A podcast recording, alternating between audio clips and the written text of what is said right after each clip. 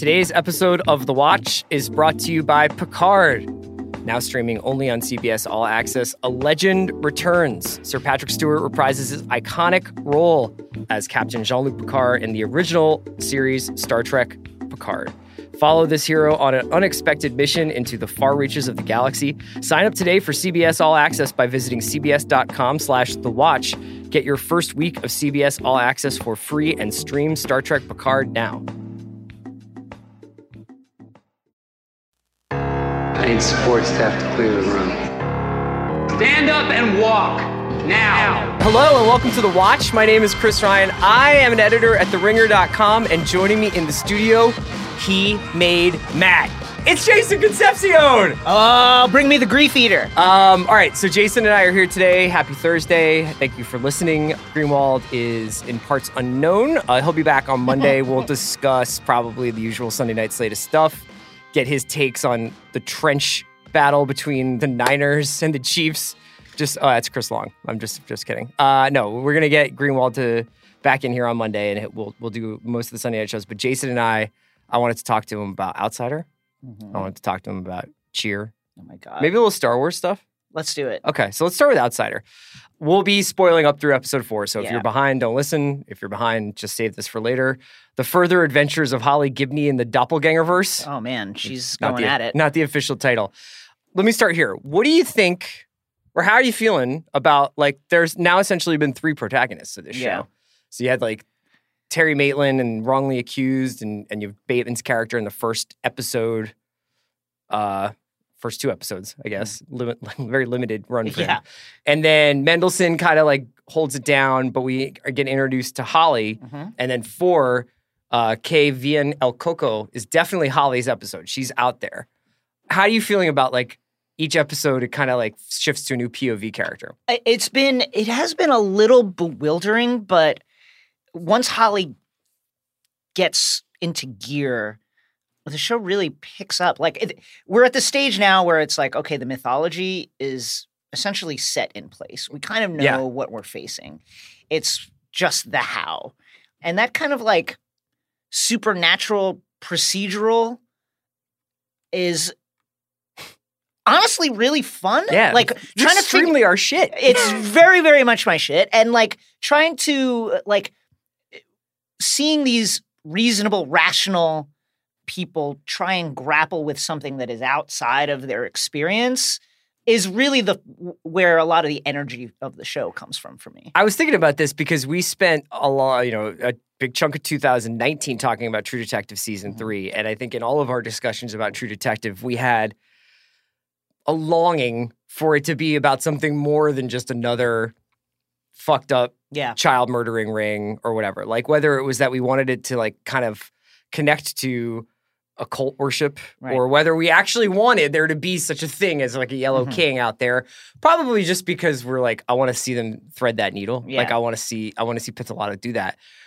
that's essentially the outsider and like in the first episode is like yes there is there is something out there under the bed yeah know? and it's like a really uh fascinating grand metaphor about trying to find like meaning in loss and grief Yeah. which uh you know is like a thing just as a fan of fantasy stories of sci-fi stories is a is a is a subject that i find really appealing and fraught with like a lot of emotional weight about like what it means to like be a human being Yeah. and try and fig- like try and square awful tragedies with uh, the rest of life's normalcy and try and figure out how why a terrible thing happens. And in this case, the terrible thing happens because there is a grief eater demon, yeah a viral monster right? That uh, that and i don't mean viral like it's getting getting rts right that can that can impersonate you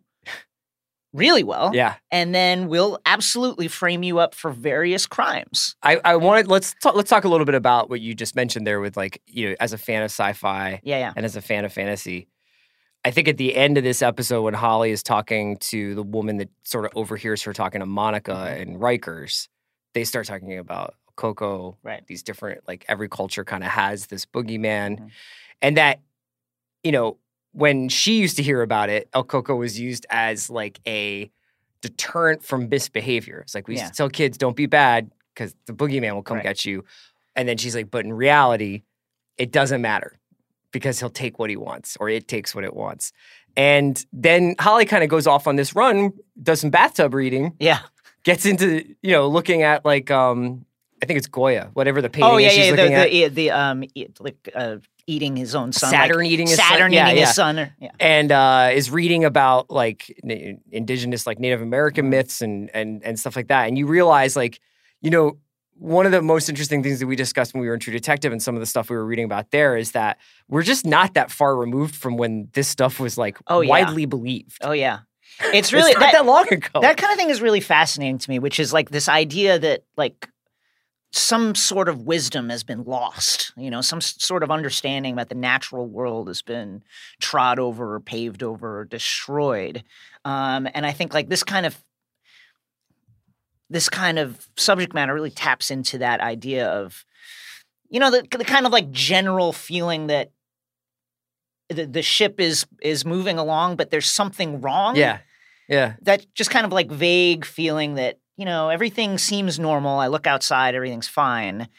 It's bad news all over the over social media and the news that it, that happens too but it, there's a general feeling that maybe something is more wrong than it than right, than it seems. Right. And and and that the explanation for these bad feelings that we have is actually inexplicable, right or the explanation would not track with like right you can't everything we know about reality. you can't square it with your with modern experience Right.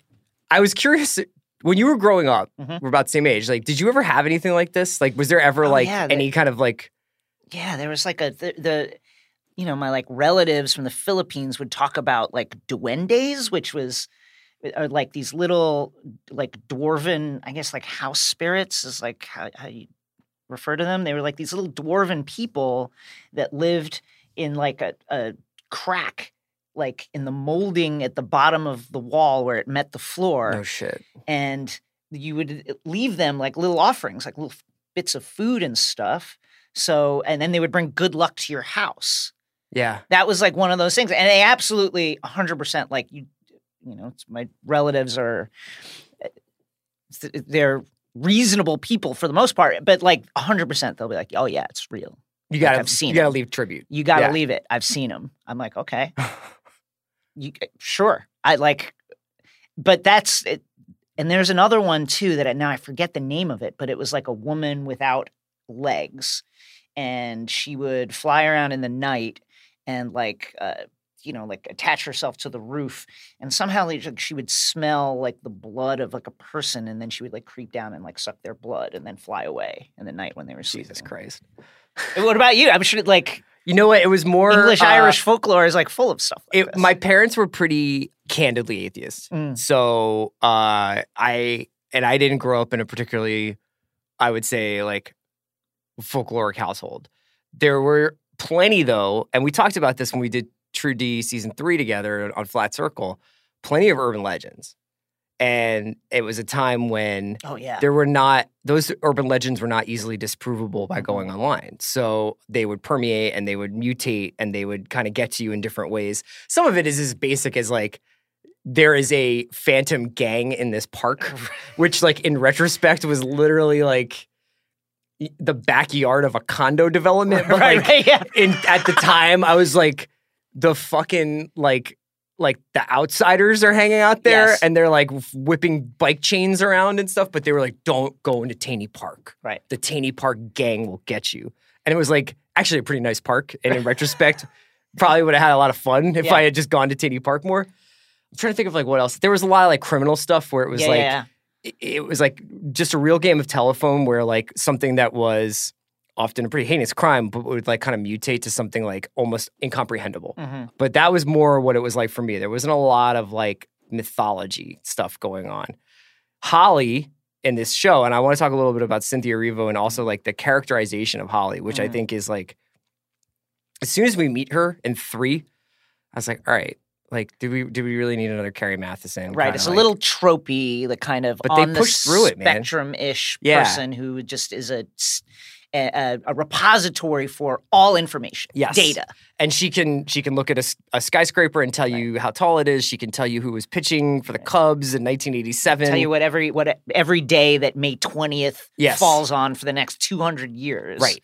But typically with that kind of character in in stories, you see that person just incredibly alienated. Like they just can't really and if they have a relationship, it's incredibly self-destructive. I'm thinking like the first third person I'm thinking of is Carrie Mathison, but like typically like I think that those kind of characters are really isolated and they're a lot of um plot armor comes out of like their inability to like like basically have like sincere human interactions or or feel things.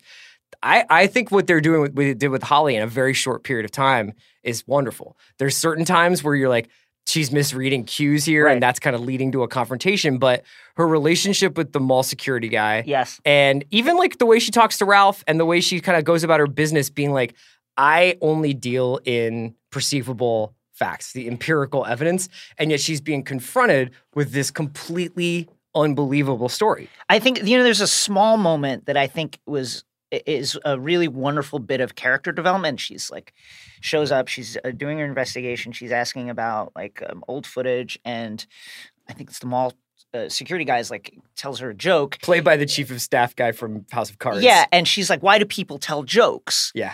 And it's a small thing, but it shows that, like, unlike, say, Carrie Mathison, who reacts to like her uh, estrangement from uh, reality and or her well her her own hyper reality and and that hyper reality's estrangement from kind of like normal human interaction she reacts to that with kind of like rage and befuddlement Yeah. holly is genuinely curious about why people do the things they do even though she has no natural feeling for it Right.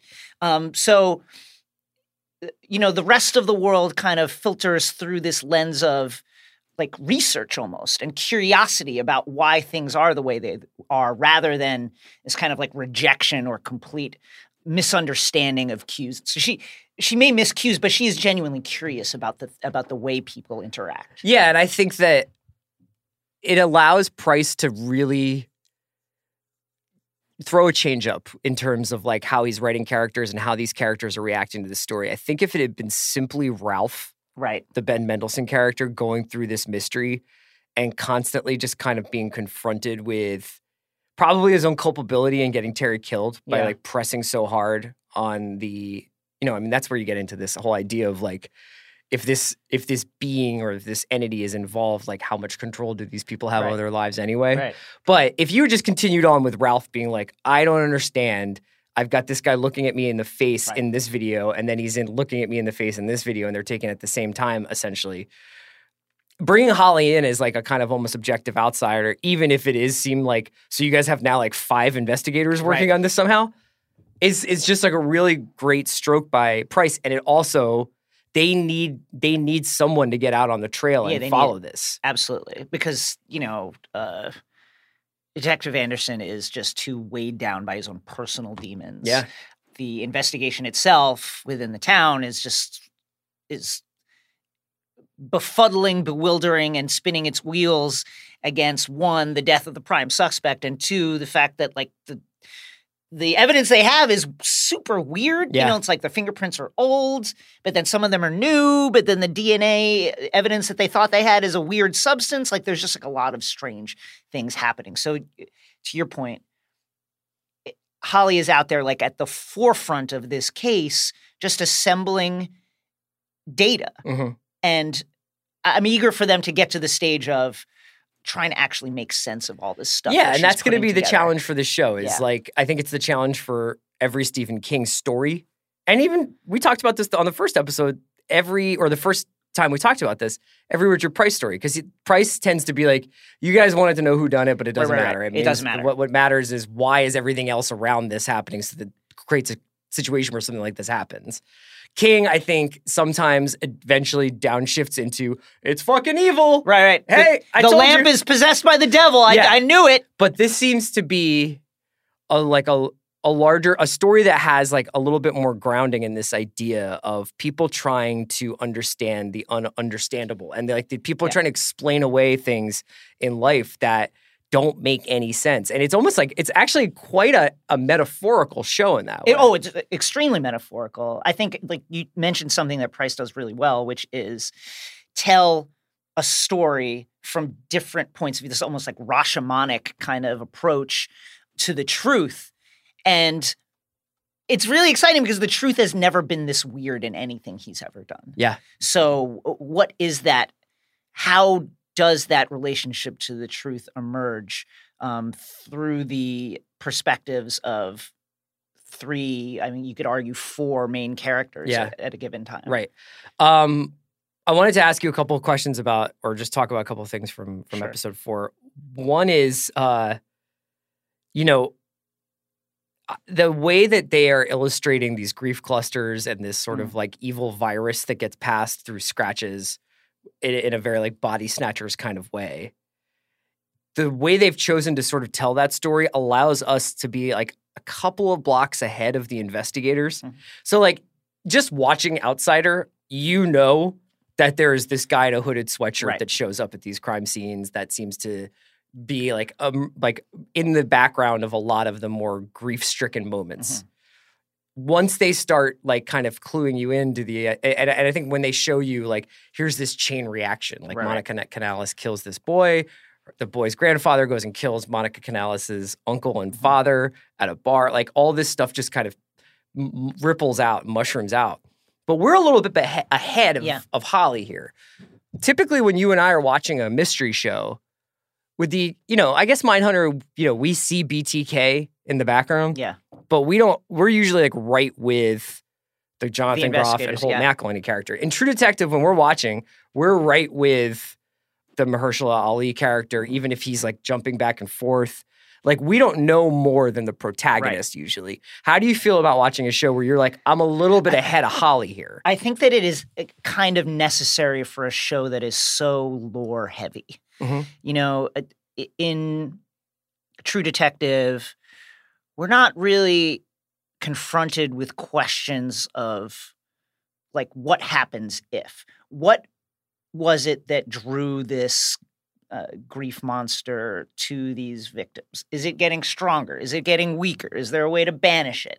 These are not uh, these kind of like existential world building questions aren't really involved in the stories we talked about. Kind of you know true detective season one was kind of different where there was it felt like there's there was this kind of like gossamer framework Yeah. and we and searching that out was really part of the thrill of the show here that's a, it- that's a concrete thing Yeah, it's like if in the first episode of True Detective, at the end of it, and it pulls back from that like Yeah. sort of burned out church, and then in like the far right hand corner, like the spaghetti monster was just like, "Yo, Hey, yeah hey, what's up?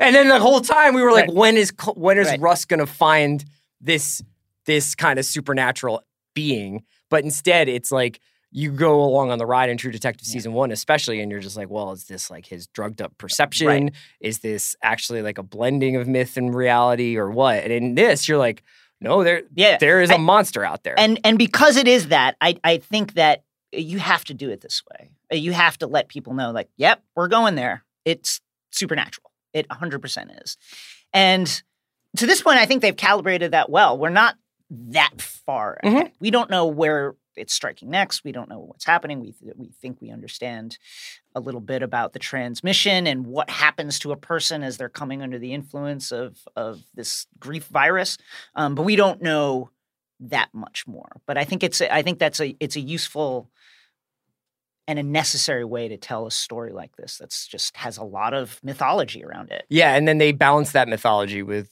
like Price's eye for investigative Yeah. detail, where it's just like, yeah, yeah, like you just know. Only Richard Price would be like, it's important to show the bus ride to Rikers. Right. it's like only Richard Price would be like, let's spend 10 minutes with this guy breaking down CCTV footage. Yeah, let's spend uh how would you get that like let's spend time in a jail cell with a person uh, trying to figure out like how they would sharpen a knife, Yeah. you know, like all these kind of things.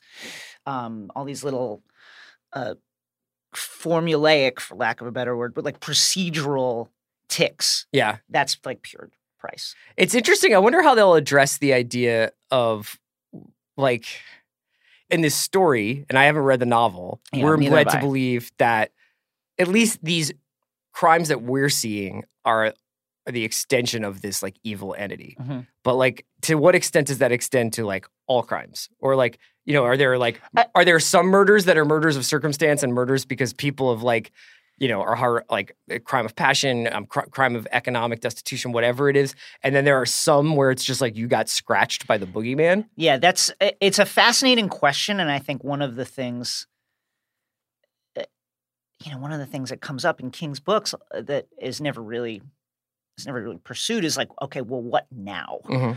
You figured out that a certain number of horrific crimes in the world are are committed by a supernatural grief demon.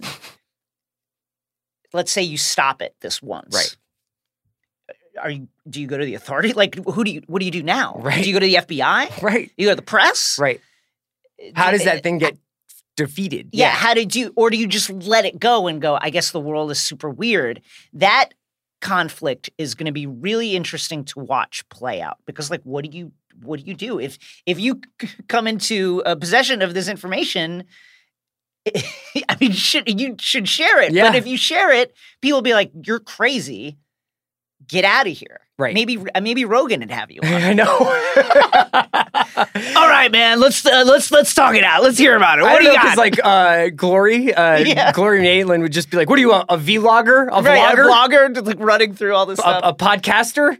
That was a that was a great that was a cool scene. That was cool. How like the woman was like on the tutor and she's like, "Do this math Yeah, problem." yeah, and she was just like ah. I, I've I've been really enjoying Mendelsohn's work in this show. I really really enjoyed the brief conversation between Ben Mendelsohn and Paddy Considine about like American football. Two guys, just you can tell, super just- conversant. Ob- in- obviously, uh, just immersed in the NFL. he really loved to to hit guys. uh, yeah, that was really good. Um, I'm trying to think of what else I wanted to go over here. I think that the the big question I have, and and this is sort of inevitable with these shows, because you just start to as soon as you get to like the halfway point, you start to ask questions about where it's going to lead and where it's uh-huh. going to end. And if you've read King before, seen it, adaptations of his stuff before, there it's not uncommon to have like the denouement or the climax of the book or movie to be we all just kind of got together and psychically put Right. this thing back in its place. There's going to be some like yeah. Will there be some sort of But I can't imagine Richard Price being like yeah? They they Ralph and Holly hold hands right and send the boogeyman back Right. to another dimension. over the uh, over the 500 year old uh, Native American spear That's point. right. That's right. And you will take that and drive it into the pumpkin, and that will be like Yeah. uh, And the Goya painting goes up in flames. honestly like that is part of part of the thrill of watching this is understanding that these pieces are fitting now in a really interesting way but that they don't naturally fit Mhm. so what's going to happen what what are we going to watch here Yeah. um i am fascinated to find out Are you Like, surprised it's this it, it's pretty successful. Like no i'm not surprised at all I mean it's just a fucking great mystery. i'm not surprised at all. yeah like we love mysteries Yeah. do we not love mysteries And it's also give just like- mystery I, I feel like this is now the second time where they've they HBO's just been like, let's put up a, a January Who Done It, and I- people are like, I'm I'm in. I'm 100% in. I love, listen, I'm a person that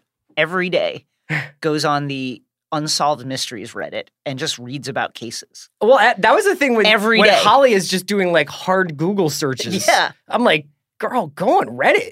That's where it all is, yeah, girl. They'll just be like doppel r slash doppelganger. And then you will find people who have already been doing the work. Yeah, right. Um, all right, let's talk about some other stuff that's on TV now, and then I, we can wrap up. I wanted to talk to you a little bit about Kenobi, but uh, Kaya introduced me to Cheer Oh, a couple weeks ago. Uh, Kaya gave a tour de force performance on this podcast. Many people are still saying among the best among the best watch performances of all time. Thank you. Unsurprising. There- no one it is is. surprised by this. I uh, went home immediately and I was like to my wife, I said, Wife, we should watch the Netflix reality show Cheer. Hmm. Kaya recommends it. We watched one, gripped, amazing. And she straight up just like watched the rest of it behind my back. And, and it was just like a savage move on her part. And I'm calling her out. I won't use her name, but it, she knows who she is. She's my wife. She's my and wife. she watched the rest of Cheer without me, so I've been incrementally making my way through it. Just before I came over, I watched uh, two and a little bit of three. Who does she want to get on the mat? Who does my wife want? Yeah. Um, I mean, she obviously just like loves Jerry. Like Hmm, she's just like I, I just love Jerry. Uh, you know, there's something about this show. I think a lot of it I'm reacting to is both. It's obviously like every one of these kids is just like straight up like my mom left me, and Right, then uh, cheer yeah. cheer saved my life. It's and like the Florida Project, Yeah. but cheer. but like I think it's Greg Whiteley is the person who shot this, and he he, he did a lot of Last Chance U, or he worked on Last Chance U. It looks fucking It looks incredible. Absolutely, it looks incredible. It looks like fucking better than Friday Night Lights, and I mean that. yeah, Like it looks better than that. and just like the editing rhythm that they have, where like even in when they're doing kind of like out of the gym, you know, this is this person's biography, they'll just like instinctually cut back to like a pyramid falling Yeah. over and over again, like of like these kids just Yeah. not quite getting it. And they also just like really capture like just the physical brutality of the It is sport. a, it, it- absolutely brutal. I mean, they some of the falls and the throws that they have. Someone spinning thirty feet up in the air comes down, heel kicks someone in the face, and then they, everyone goes to Yeah. the ground. It's and then you know it'll be like, okay, let's take five. Let's try and slow that down. It's like what? Like how many people have a concussion right now? There was like in the first episode, there was like that point where the three girls in a row get the concussion, and they're just like touch your nose, and they're like, that's the whole pyramid is out. It's insanely brutal Yeah. to watch. The thing that I was noti- was really remembering when I was watching it, I know this is like when uh when people are doing NBA pods Mhm. and they're like, well, you know, I can pick up. There's this kind of guy, but like I do remember, you know, now in my life, like so many of my even like my interactions with like my very close friends are still governed by like polite society and yeah, yeah, yeah. circumstances and stuff like that. I forgot what it's like to have a coach just be like, nope, Yeah, no, that's just not good. enough." savagely brutal. And it's just and like every time just being like, it's not quite what I want. And I think about like, I don't ever say that to people. Like I don't and people don't say that to me really. Like where they just like walk up to you after you do a task and they're just like, not perfect. Yeah, I tell you, it's the thing that I realized that it really scratched the itch that you only get through college sports and all the complications that come with that of the kind of driven genius who is sculpting young people Yeah. into this Yeah. thing. It is 100% their show. It's like all these people, you're replaceable. Lexi, you're replaceable. Like we can get somebody else on the mat Yeah. Yeah. like if you don't if you don't come through right now you're not going to make the mat and i'm sorry about that Right. like and that is just absolutely compelling and it's not you know we, we watch a lot of sports it's not really something that you get from sports anymore from No, because I think that there's like always that filter through which like es- essentially our access to sports are Yeah. always going to be through it's televised. Yeah. Like this is what the league or whatever wants us to see. So even if we do see some like heartwarming shit like a speech at halftime, yeah we don't see Nick Saban just being like these five punters are fucking you're out. fuck you Yeah. you piece of shit hit the hit the fucking punt or you're out Yeah.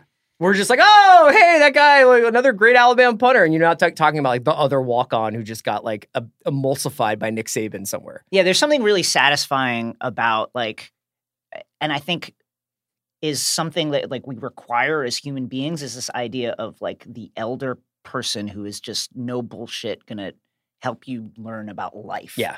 Through this other thing that seemingly is unconnected to the things you're going to do with your life. Yeah. Um, and like I keep thinking about, there's no after this. You're Right. at a junior college, Right. It's like your best elite- shot is right. being a choreographer. That's it. And Yeah. it's like seven minutes and then you're done. Your career is over. You've taken like 12 concussions. You weigh 115 pounds and all you do is train. And then, like, in a month, you're done. This is why I quit swimming. I used to be a competitive swimmer when I was in my early teens. I was like pretty good at sprinting. Yeah. Like a lot of sports, like when it got too hard, I was like, this might not be. Yeah. But like when it was like 25 yards, I was like, this is sick. Yeah. I just fucking swim as hard as I can, and I like beat a lot of kids. But basically, like when I was doing like more, like you know, training year round, and you would join a different team for different seasons and stuff like that. I remember a coach who's uh, who was I was swimming in like University City, and the coach was just like. Yeah, you know you have a lot of potential, but here's the deal. It's like basically from like 5:30 a.m. to 8:30 a.m. Yeah. you swim, and then from 3 p.m. to 6 p.m. you swim, and you're not gonna have much of a social life. And the goal in life is basically like this one pinnacle, which would be the Olympics. And like even and as I like I think I was probably watching the Olympics and I was like, so my entire life Right. Not that I would ever get to the Olympics, Right. but if I did, my entire life would be summed up in this like 40 second thing, which I might fuck up right, right. and then it's over. And even though, yeah, like I'd be ripped, like other than that, what else do I have to show for it? And maybe I could have gone to like Stanford or something. But other than that, the idea that these kids are just like in Corsicana Right. And to do this. yeah, yeah. I also the one thing I don't quite understand is the uh the free agency market for Navarro. Like it's just like is Gabby I don't understand that Gab do you understand that Kaya? Well, Gabby's a cheer influencer. And so sh- you, her That's right. You'll find out later on in the season, but her parents have this whole side hustle going for her where she goes and she teaches cheer camps. And then also, That's not an NCAA violation. No, well, they're not in the NCAA. Yeah, they're in junior Oh, college. They're JUCO. and then also, these kids have the option to go and compete on club teams Mm-hmm. outside of uh, Navarro. Okay, but those club teams, like, do we get the feeling like that those club teams are like you can have that as your central job? No, not at all. This is just like I want to compete more. My I want to do more cheer. and and so time. if you're at the club level, are like do are there club tournaments? Yes, there's club competitions And as it's well. regional or it's or it's national? I'm not sure. Okay. Hmm. Man, it just seems like not a lot. Yeah, there's it's- not. Yeah, especially for what you put your body through. It's crazy what you put your body through. Um, I I, I think it's just like a fascinating example of the of you know just people strive for recognition and greatness, what they'll do to do that, and yeah, submit themselves to. yeah, and I also think that it's like it's a, a really interesting. It, I, there are a few times where I, I'm not like a huge reality television person. I think you could, I would probably put this more in the category of docu series, although it's cut to to drive interest mm-hmm. and make it feel like almost bingeable because you're like, I need to know what happens to these people. But it's impossible to imagine this show like as a fictional show with like actors playing these roles. A because like the plot lines would be sensationalistic and kind of like silly and like overly like sewn together. And B, I don't know how could you ever cast a better character than Monica?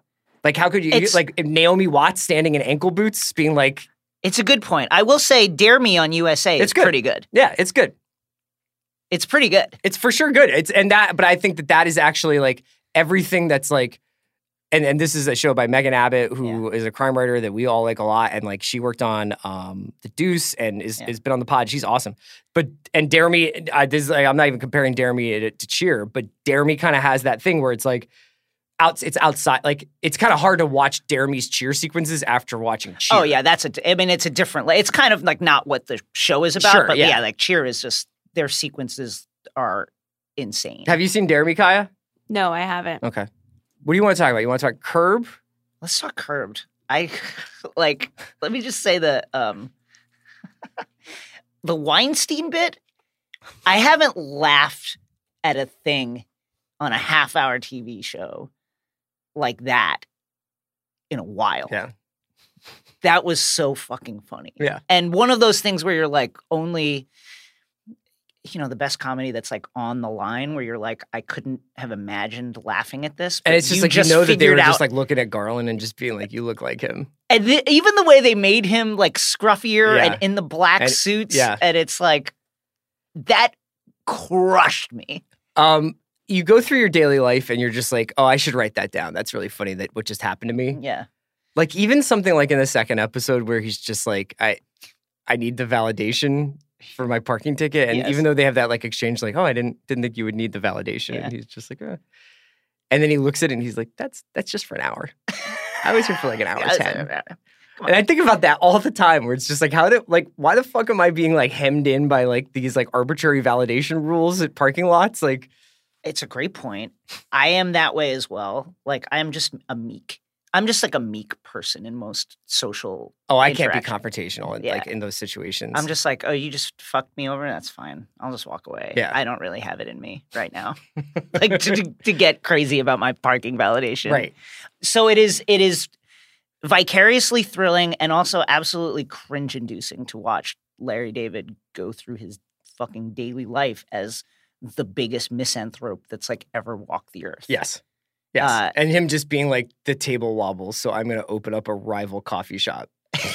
and bolt my tables to the concrete ground. an unbelievable flex. And then like the uh, also continuing to find these like uh, things within social interactions, like the big goodbye, Mhm. is just a move that now I feel has been burned in real life. Like now you can't do it. Oh no, no! I I was thinking about that myself, where I was just like, because we were talking on the pod about how my move would be the I'm just going to run to the bathroom and, And then then never come back. I not not Irish goodbye like full on the party, but just Yeah. be like I got caught on the other side of the party, Right. and I f- apologize to anybody that I've ever pulled that on. I didn't mean to do it to you, but at like parties, like when you do that, and now I feel like that's burned. That's burned. Big goodbye is burned. Kaya's I'm just going to get myself a drink is burned. Oh, Like- is that what you do, Kaya? Yeah. But Kaya, you were like, I don't offer to get the other person a drink, right? No, I just say I'm gonna go get another drink. Yeah, that's, that's, that's the problem. Is if you're like, can I get you something while I'm over there? And I then know, they're I like, can yeah, I'll take yeah. a gin and tonic. And you're like, fuck, now I'm a waiter. You know? I, I've been really trying to t- uh, say actual goodbyes to people, but I I have been for a long time like a hard, hard Irish goodbye person. Yeah. just not even saying anything, just leave. well, Because I struggle with with the goodbyes, and it's like I don't want to interrupt conversations, and then it's also you know it's like I we'll think see that, each I other think we again. should make a rule. Okay, I think Irish goodbyes among people that you have every intention of seeing again within the month Right. are acceptable. I like this. Wow, this is actually great. Because like Irish goodbyes are only weird if it's like, and now I'm just never going to see this person Right, again, right. and like they like- they bounced. Right. Now, it's strange because then you wind up having to be a lot more like almost deferential to people that like it's just having like a casual acquaintance kind of like, oh, okay, so like we're at like a cocktail party Yeah. and like I I just I'm going to go up and say goodbye to this person because I don't know when I'm to see them again. Right. But feel free to Irish goodbye me. Like I'm going to see Well, you again on Monday. You know what I mean? I mean, like, it's a great point. I last night I was at uh, you know I was at, I was at uh, karaoke for a friend's birthday, and I he was in the middle of a conversation, and I Irish goodbye to him his own birthday. did but he say fine. where the fuck did you go? No, he's fine. He was he was he was inebriated. Right. And then there's also the thing where I sometimes feel like at parties, like when you start doing goodbyes, you, then the spotlight's on you. Right now, A, it's like you got to go because you've yeah. made, like, I hate when I do that. Like, I'll be like, hey, to my wife, like, you want to get out of here or whatever. And then we start, and I start doing the like, yeah. Hey, go do the rounds. Yeah. And then she's just like, no, I got into another 15 minute conversation with this person. And I'm either standing by the door I hate that. or I hate it. I've gotten to the end, my last person I'm saying goodbye to, they're like, okay, see ya. And then I linger. I hate it. I hate that. That's why I just leave. Yeah. That's why usually I'm just like I'm out. I'll just uh you know pretend I'm gonna whatever hit my vape pen on the porch, and then I'll just I'm gone. Yeah. It's always, you always do the call. I gotta, Yeah, I gotta get a call. I gotta The take thing this. also about the, what the karaoke party you're describing is that if you do that and it's like karaoke parties are usually set up so that everybody's sort of pointed in the same Yeah. direction, kind of like, then you have to do the fucking like NBA legend checking out of their final game thing where you like kind of go down the bench and give like high fives to everybody if you skip somebody. Are you t- see no? But it's an interesting situation, right? Because like I think the unspoken thing is you are in a position now where people want to say goodbye to you. me? They want to greet you personally. You're Me Christopher personally? Ryan. No, that's not. come that's- on. I think so. I'm like pretty good. I, but like if it happens naturally, I will often. Okay, Right. You say goodbye to the central figure of the evening. If it's somebody's You have to do that. and I understand And you I Irish failed goodbye, that. Yeah, but it I- was a karaoke. I Right, think there's a karaoke provision. Right, right. I think when there's another activity happening, if somebody was playing paintball, if he's rock climbing, if he is in the dunk tank, if he's playing Street Fighter, you don't Yeah. go up and be like, "I'm out, baby," but I'll see you Yeah, soon. But if it's just a party, I think you should say goodbye. I try to be like, you know, I try to spread the wealth, but it's often very like, you know, at the at the end of evenings, it's like by nature chaotic. Yeah. I don't know. It's it's but this is what Curb Your Enthusiasm It's- makes me think about. That's what I love about the show. Let's wrap up. I, I've been talking. I feel like I've actually put way more oxygen into this story than I thought I would. But like, I remain fascinated by the Kenobi stuff. Yeah, I I wonder. I think that I I don't obviously know what happened, but it seems like it, they probably are just unhappy with whatever the story Right, they so- have at the moment is. We've had like a series of of like. First, it was like this weird rumor like three weeks ago, where like it was one of those really annoying Twitter situations where like it's trending and you're like, why is this trending? And then everybody in Twitter is like, why is this trending?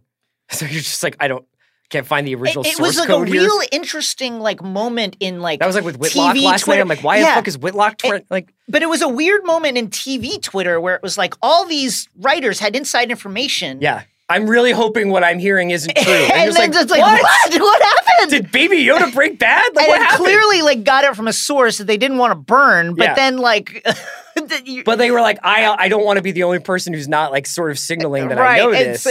it was just a weird four hours on Twitter for TV Twitter. Yeah. And so first it was uh there was like this weird story a couple weeks ago that was then like somewhat refuted. Right. Two weeks later, it's like Kenobi has been put on hold. And then shortly after that, it was like the issue isn't with Deborah Chow or with Ewan McGregor. Right. It's in fact these scripts that the guy who wrote Drive, Hossein Amini, wrote. And that then there was a story in Variety or Hollywood Reporter that was like they too closely resemble the storyline of Mandalorian. Right. That it would involve basically Obi-Wan overseeing a young Luke and Leia. Right. And that that was like too close to the Mandalorian and Baby Yoda for them. And then after that, like about a couple days later, they sort of doubled down on like it's just the scripts aren't in place. Although there was also weirdly like they brought up a like I think a Kathleen Kennedy quote. She was like, "Scripts are locked. We're ready to go with this." And then Ewan McGregor came out on a red carpet for somewhere and was just like, "No, don't worry about it. We're still going to do it. I think we're going to still hit our release date. It's being blown out of proportion." And it sounds like they're going to bring Filoni Yeah. in to write it. Do you care that we'll probably go through 2020 without a new I Star. Wars thing that'll just be Mandalorian? I don't necessarily care, but I do. I do kind of see the issue. So, the Obi Wan's history with the Clone Wars, kind of like pre Luke stuff, is pretty fleshed out via the Clone Wars animated mm-hmm. series. After that, he maroons himself on Tatooine and looks over Luke in secret. That's just kind of the only chunk of story that's like untold. Mhm. So, figuring out an original approach that is different enough from the setup of the Mandalorian, which is like the elder the warrior looking over the younger, uh, force sensitive child and keeping them out of danger. That's going to be tricky. Although you could, there's a there's a way to do it. I think where you make it an exploration of like how weird Tatooine is in Mhm. general Yeah. and these kind of like um, it's different from the Mandalorian in the sense that the, you know Mando and, and Baby Yoda are together. It would be an interesting setup for Obi Wan to be like doing all these things, fighting off Darth Maul in the desert, fighting off like all these other uh, threats, without Luke ever figuring out that there he has this like grizzled old guardian Right. angel that lives Right. in this hut out in the desert. I And mean, think that's the presumably there would be an Uncle Owen right. uh, out there. I guess is that Edgerton? Uh, it's it is Edgerton in the prequels, And I- I and he doesn't. And if, th- then by the Clues time, dropped the bag, I'm sure Edgerton would be like happy to come back. listen, it just, Disney's throwing the bag around. Yeah. and then by the time you get to A New Hope, like it's clear that Uncle Owen knows about Obi Wan. Like, oh, Yeah. well, Ben, like they know about him. So, eh, you know that that's the that's the needle to thread. Like you can have Luke in it, but he just can't ever figure out that he has this hero that's lurking. Because the whole point of New Hope is he's just this bratty kid who's pretty good at flying. right? He can't be like, weird, I can move a fucking rock Right. with my mind. I wonder what that's about. Like, He's just it's got to be, they've, they've got to protect the integrity of like when this kid goes to Dagobah for the first time, when this kid first hears the, the power that's inside of his head. So that is a, that you know that's like a it's a it's definitely threading the needle. That said, Filoni has done it in the past. Clone Mm-hmm. Wars fills in all the gaps of the prequel movies. Uh, Well, specifically the movies uh, specifically between uh, Attack of the Clones and Revenge of the Sith. But it's really the best way to engage with the prequels. And then Rebels tells the story of how the nascent rebellion came together, tying in all the strands from Rogue One eh, and leading up to A New Hope. So he's Does versed- Rebels have stuff? Does is Cassian in Rebels? Cassian's not, but Saw Gerrera's in it. Okay. And Saw Gerrera like after Rogue One came out, so it's Forest Whitaker actually voicing the character. Oh, that's cool. Yeah, it's cool. That's cool. Yeah, I don't I don't really, you know, I, I think that like that idea of, of a show being about Obi-Wan's time in Tatooine is pretty cool. I think if anything is sort of I mean, there's lots of things that bug me uh, over the years about Star Wars, but part of it is like it's itchy trigger finger to always get away from the setting that it's in. Yeah, I and I think Mandalorian did a pretty good job of having a very consistent look and feel, despite the fact that he went to like ten planets. Yeah. But in Rogue One, even which is probably like my second or third favorite Star Wars Same. movie, the first hour of that movie, they they go to like 15 planets to Yeah. like find this and get that and do this and meet this person. It would be kind of interesting to have like a standard. I- this is where this is like a samurai movie. This is the town. This is the samurai. Yeah, I, t- I totally agree. And the, you know, the other thing is like Ewan McGregor, it's like only, it's not that long. It's like what? I don't know. I, I'm to fuck this up, but it's like 15 years or something. Like he's been on that planet for not that long. Right. And then by the time you get to A New Hope, He's Alec Guinness. he's Alec Guinness. Yeah. What the fuck happened, man? This dude saw some shit.